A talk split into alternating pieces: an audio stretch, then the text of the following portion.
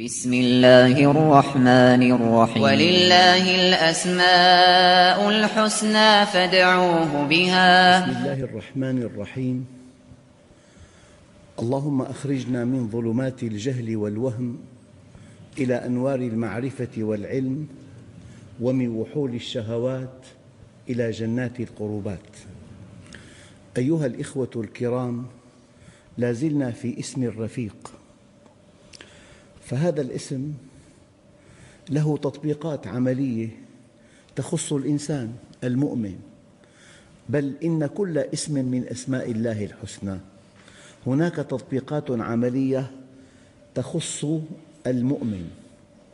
فالله سبحانه وتعالى رفيق يحب كل رفيق ويعطي على الرفق ما لا يعطي على العنف. ولا يكون الرفق في شيء إلا زانه ولا ينزع من شيء إلا شانه. ما حظ المؤمن من هذا الاسم؟ أولاً ينبغي أن يكون الإنسان رفيقاً بنفسه. فقد يفعل من الأعمال ما لا يحتمل تبعتها. نفسك مطيتك إلى الله فارفق بها. في أعمال تسبب بعد عن الله. في أعمال تسبب حجاب بينك وبين الله. فارفق بنفسك ولا تحملها ما لا تطيق. فهذا الذي يستقيم على أمر الله. هذا الذي يقف عند حدود الله. هذا الذي يتقرب إلى الله يسعد نفسه بالقرب من الله. أما إذا عمل أعمالا لا ترضي الله أقام باختياره وبفعل يده حجابا بينه وبين الله. فحمل نفسه من آلام البعد وجفوة المعصية. ما لا يطيق. لذلك ورد في الأثر نفسك مطيتك فارفق بها. فأول حظ من حظوظ المؤمن من هذا الاسم أن استقامته على أمر الله. تجعل هذه الاستقامة الطريق إلى الله سالكاً. الطريق إلى الله سالكاً. إذا هو ينعم في جنة القرب. وفي الدنيا جنة من لم يدخلها لم يدخل جنة الآخرة. والدليل ويدخلهم الجنة عرفها لهم. وقال بعض العلماء مساكين أهل الدنيا. جاءوا إلى الدنيا وخرجوا منها. ولم يذوقوا أطيب ما فيها. إن أطيب ما في الدنيا القرب من الله عز وجل. هذه اسمها جنة القرب. يقول بعض العلماء ماذا يفعل أعدائي بي؟ بستاني في صدري. إن أبعدوني فإبعادي سياحة. وإن حبسوني فحبسي خلوة. وإن قتلوني فقتلي شهادة. فماذا يفعل أعدائي بي؟ أيها الإخوة فالإنسان يسعد بقربه من الله. فإذا فعل من المعاصي والآثام أو إذا قصر في أداء الحقوق كان حجاب بينه وبين الله. فحمل نفسه ما لا تطيق. لذلك نفسك مطيتك فارفق بها. هذه من ناحية. من ناحية ثانية لو أن الإنسان حمل نفسه من العبادات ما لا يطيق؟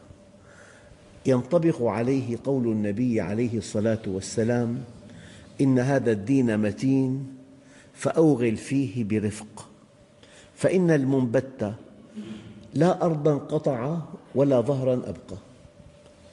لذلك افعل من الأعمال ما تطيق لأن الله لا يمل حتى يمل الإنسان. وأحب الأعمال إلى الله أدومها وإن قل. يعني افعل من العبادات ما تستطيع أن تستمر عليها. أما هذا الذي يفور ثم يضعف خط البيان صاعد صعود حاد ثم يهبط هبوطا مريعا ليست هذه حكمة من عند المؤمن.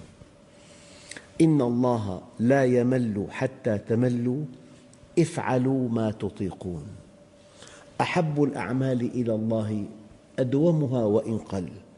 كان عمله صلى الله عليه وسلم ديمة فالإنسان له مجلس علم يحافظ عليه. له أوراد يحافظ عليها. له تلاوة قرآن يومية يحافظ عليها. بالاستمرار تنشأ حالة اسمها التراكم.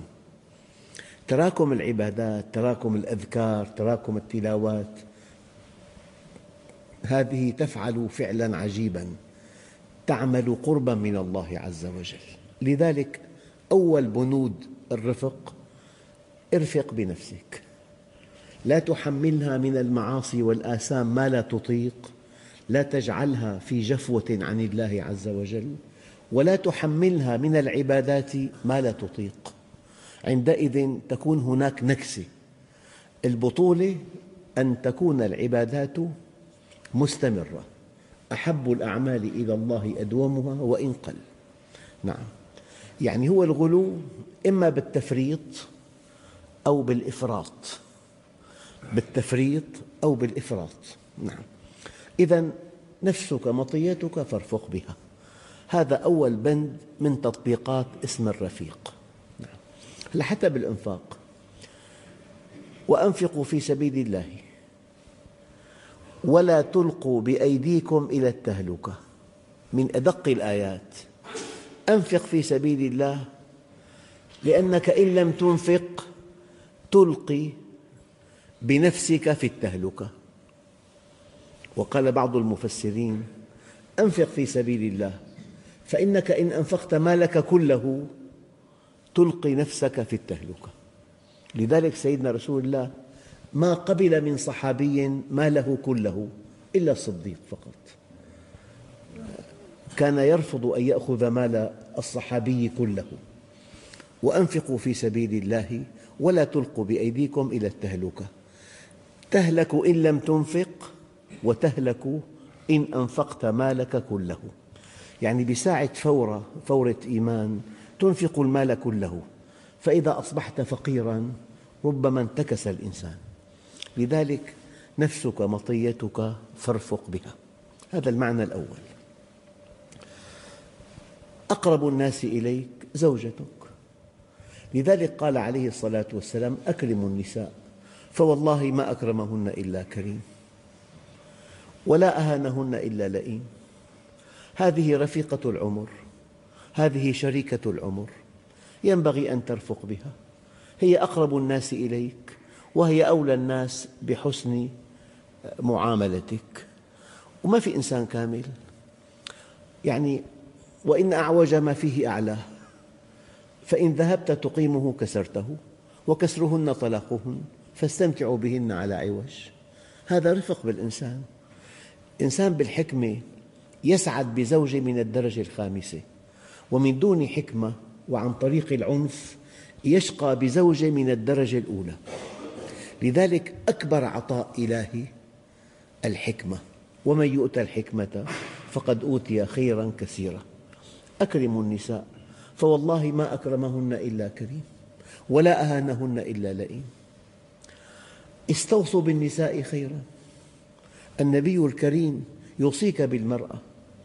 ومن أدق ما قرأت عن قوله تعالى وعاشروهن بالمعروف قال بعض المفسرين ليست المعاشرة بالمعروف أن تمتنع عن إيقاع الأذى بها بل أن تحتمل الأذى منها. هذا رفق بالإنسان. يعني البيت فيه لطف في إلقاء سلام في ابتسامة. كان إذا دخل بيته بساما ضحاكا. كان يقول عن النساء إنهن المؤنسات الغاليات. والحب تصنعه أنت بيدك بابتسامة بإلقاء السلام بالتسامح أحيانا بالمعاونة. كان عليه الصلاة والسلام في مهنة أهله. كان يكنس داره ويرفو ثوبه ويحلب شاته. وكان في مهنة أهله. فمعاملة الزوجة برفق شيء رائع جدا. بل إن النبي صلى الله عليه وسلم جعل الخيرية في البيت. قال خيركم خيركم لأهله وأنا خيركم لأهلي. يمكن أخلاق الإنسان خارج البيت يمكن أن تنضوي تحت يعني مصلحته. بالتعبير المستعمل الآن بزنس يعني لطفه وأناقته وسلامه وابتسامته جزء من عمله حتى ينتزع إعجاب الناس ويحقق مصالحه. لطيف لكن في البيت ما في رقابة. لذلك بطولة المؤمن أن يكون في البيت رفيقا بأهله. محتمل بعض الأخطاء. يعني ما في شيء يعكر الصفاء بينه وبين زوجته. يتسامح معها تتسامح معه. وليأتمر كل منهما بمعروف وأتمروا بينكم بمعروف. لذلك بند آخر من بنود الرفق بالمناسبة ولله الأسماء الحسنى فادعوه بها. من معاني هذه الآية أنك تتقرب إلى الله بالتخلق بكمالاته. الله رفيق. الله عز وجل رفيق يحب كل رفيق. فمن فمن التخلق بكمالات الله أن تكون رفيقا فإن كنت رفيقا كان الرفق وسيلة إلى الدخول على الله عز وجل. نقطة دقيقة جدا. تتقرب إلى الله بالتخلق بكمالاته. فإذا كان الله رفيقا بعباده أن تكن رفيقا بمن حولك وأقرب الناس إليك زوجتك. السيدة عائشة مرة حدثت النبي صلى الله عليه وسلم قصة طويلة عن أبي زرع وأم زرع. وحدثته عن شجاعته وعن كرمه. زوج كان نموذجي. لكنها تأسفت أشد الأسف حينما أعلمته في النهاية أنه طلقها. فكان عليه الصلاة والسلام رفيقا بها. قال أنا لك كأبي زرع لأم زرع غير أني لا أطلقك. هذه الزوجة من لها غيرك؟ أحيانا لا يحلو للزوج إلا أن يمازح زوجته بشأن الزوجة الثانية والطلاق. هذا ليس مزاحا. يقيم هوة بينه وبينها يجرحها وقد يكسرها بهذا المزاح. لذلك ترفق بهذه المرأة التي جعلها الله هدية لك. إذا أكرموا النساء فوالله ما أكرمهن إلا كريم. ولا أهانهن إلا لئيم. إنهن المؤنسات الغاليات. كان إذا دخل بيته بساما ضحاكا كان في مهنة أهله. وهذا نوع من الرفق.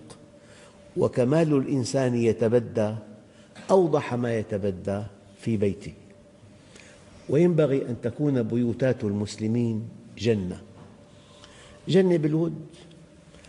ليس بالخبز وحده يحيا الإنسان. لو جئت بطعام نفيس. لو أسكنتهم بيتا فخما يريدون مودتك يريدون الابتسامة يريدون الحب. والمرأة بالذات الحب يغلب عليها يعني أطعمها طعاما خشنا وكن لطيفا معها. أفضل ألف مرة من أن تطعمها طعاما نفيسا ثم تقسو عليها. والحب بيدك وفي مقولات يقولها العوام أنه بعد فترة يألف كل منهما صاحبه وينعدم الحب بينهما. هذا كلام بخلاف ما قاله النبي عليه الصلاة والسلام.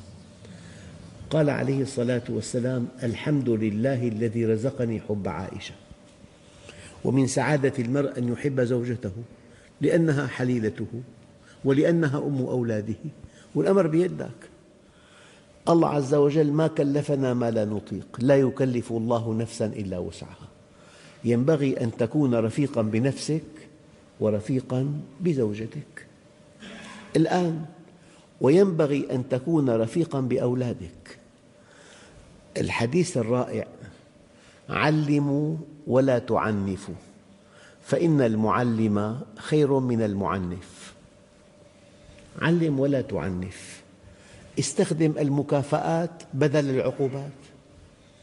يعني إذا واحد ما صلى الصبح سوف أضربه. في كلام آخر من صلى معي الفجر سوف أكافئه. بمبلغ من المال أو بهدية.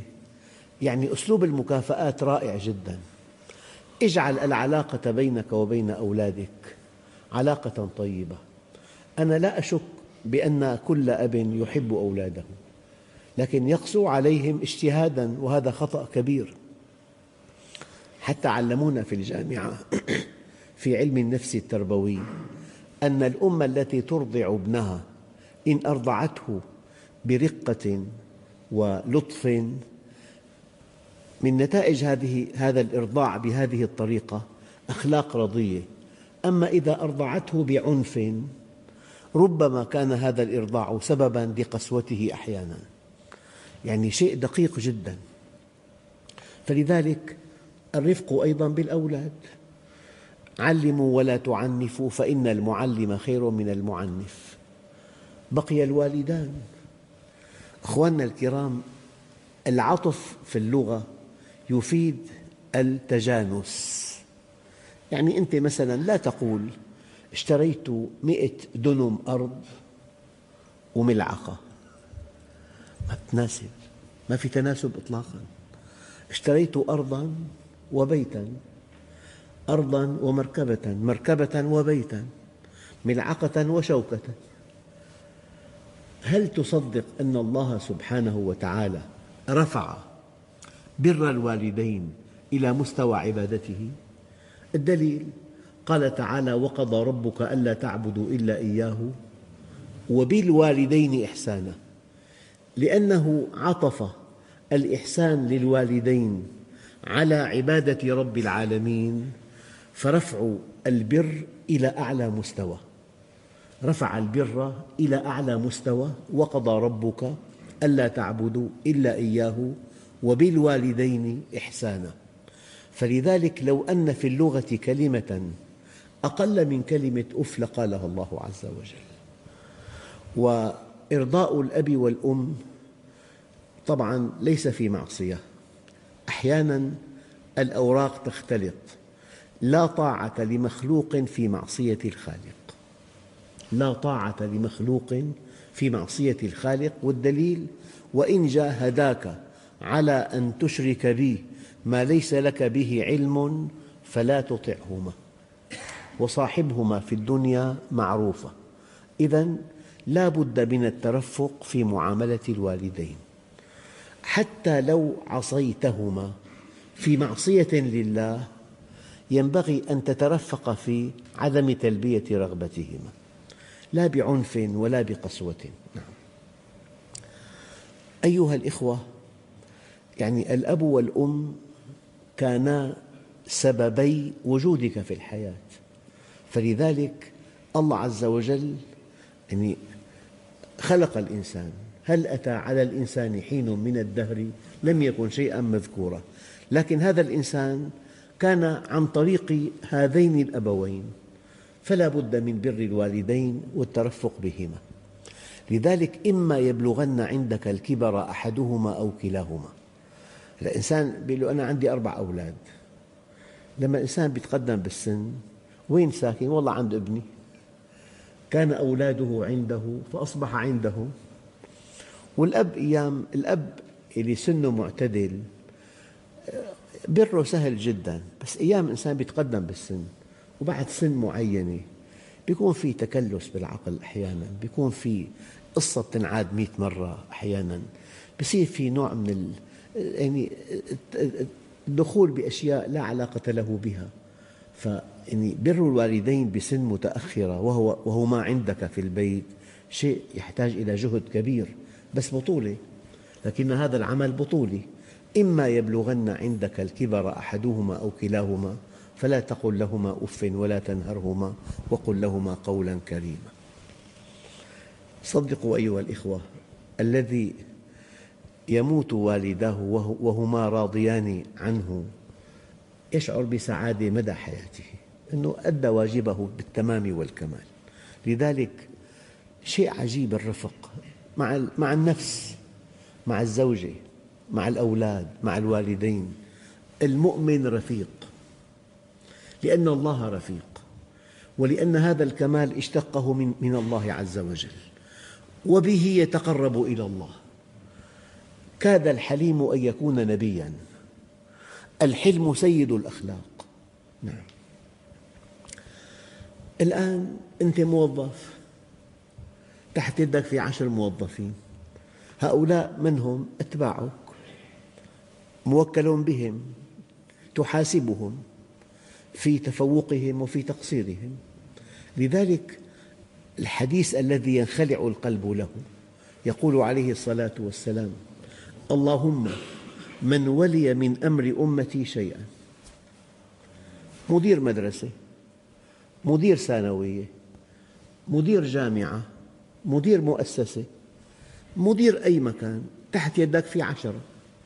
اللهم من ولي من أمر أمتي شيئا فشق عليهم فاشقق عليه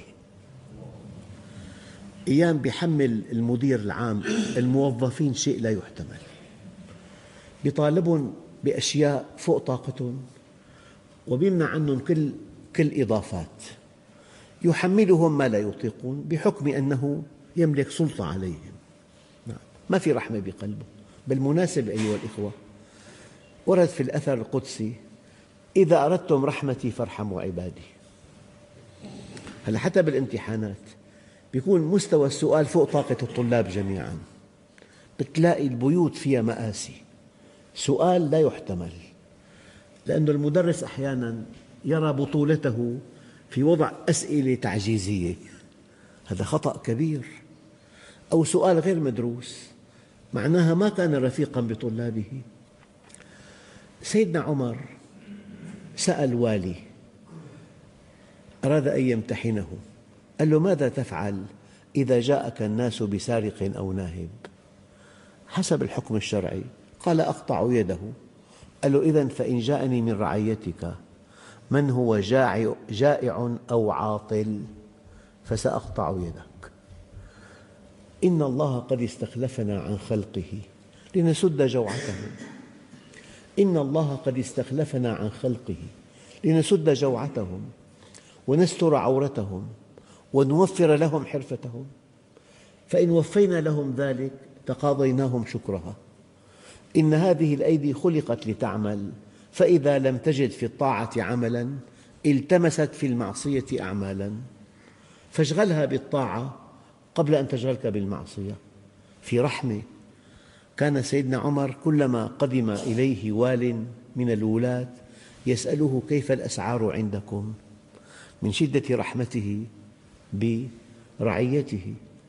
وكان العلماء يسألون أتباعهم إن جاءوا من سفر كيف الأمطار عندكم؟ هذه رحمة سيدنا عمر لما تولى الخلافة كان شديدا فخاف الناس من شدته فقال أيها الناس كنت خادم رسول الله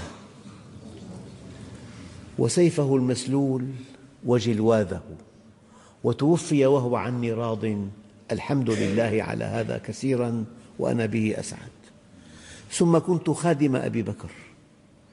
وسيفه المسلول وجلواذه وتوفي وهو عني راض وأنا, وأنا أحمد الله على هذا كثيرا وبهذا أسعد. ثم آلت الأمور إلي. فاعلموا أيها الناس أن تلك الشدة قد أضعفت. وإنما تكون على أهل المعصية والفجور. أما أهل التقوى والعفاف فأنا ألين لهم من أنفسهم. وسأضع رأسي على الأرض ليطؤوه بأقدامهم. لكم علي أيها الناس خمس خصال خذوني بهن. لكم علي ألا آخذ من أموالكم شيئا إلا بحقه وألا أنفقه إلا بحقه. ولكم علي ألا أجمركم في البعوث. وإذا غبتم في البعوث فأنا أبو العيال حتى ترجعوا. ولكم علي أن أزيد عطاياكم إن شاء الله تعالى. هكذا كان. أيها الإخوة يعني من نماذج الرحمة. عمير بن وهب هذا رجل يعني وقع ابنه أسيرا في معركة بدر. جالس مع صفوان بن أمية. قال له والله يا صفوان لولا ديون لزمتني ما أطيق سدادها ولولا أولاد صغار أخشى عليهم العنة من بعدي. لذهبت وقتلت محمدا وأرحتكم منه. صفوان من ألد أعداء النبي. قال له أما أولادك فهم أولادي ما امتدت بهم الحياة. وأما ديونك فعلي بلغت ما بلغت. فامضي بما أردت.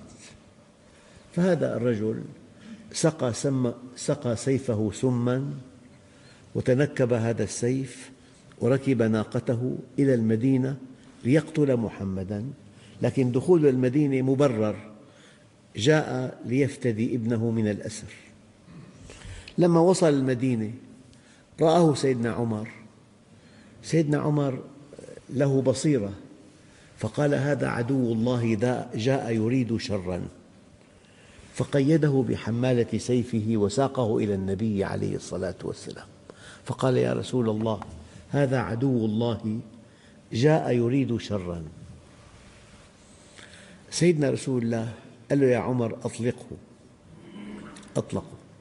قال له يا عمير أدن مني. دنا منه. قال له سلم علينا. قال له عمت صباحا. قال له قل السلام عليكم. قال له هذا سلامنا. بمنتهى الغلظة. قال له يا عمير ما الذي جاء بك إلينا؟ شوف التلطف. قال له جئت أفدي ابني. قال له هذه السيف التي على عاتقك. قال له قتلها الله من سيوف وهل نفعتنا يوم بدر؟ فقال له النبي الكريم ألم تقل لصفوان لولا ديون ركبتني ما أطيق سدادها ولولا أولاد أخشى عليهم العنة من بعدي لذهبت وقتلت محمدا ورحتكم منه؟ فوقف عمير وقال أشهد أنك رسول الله. يقول سيدنا عمر دخلت على دخل عمير على النبي والخنزير أحب إلي منه. وخرج من عنده وهو أحب إلي من بعض أولادي لا يكون الرفق في شيء إلا زانه ولا ينزع من شيء إلا شانه. والحمد لله رب العالمين.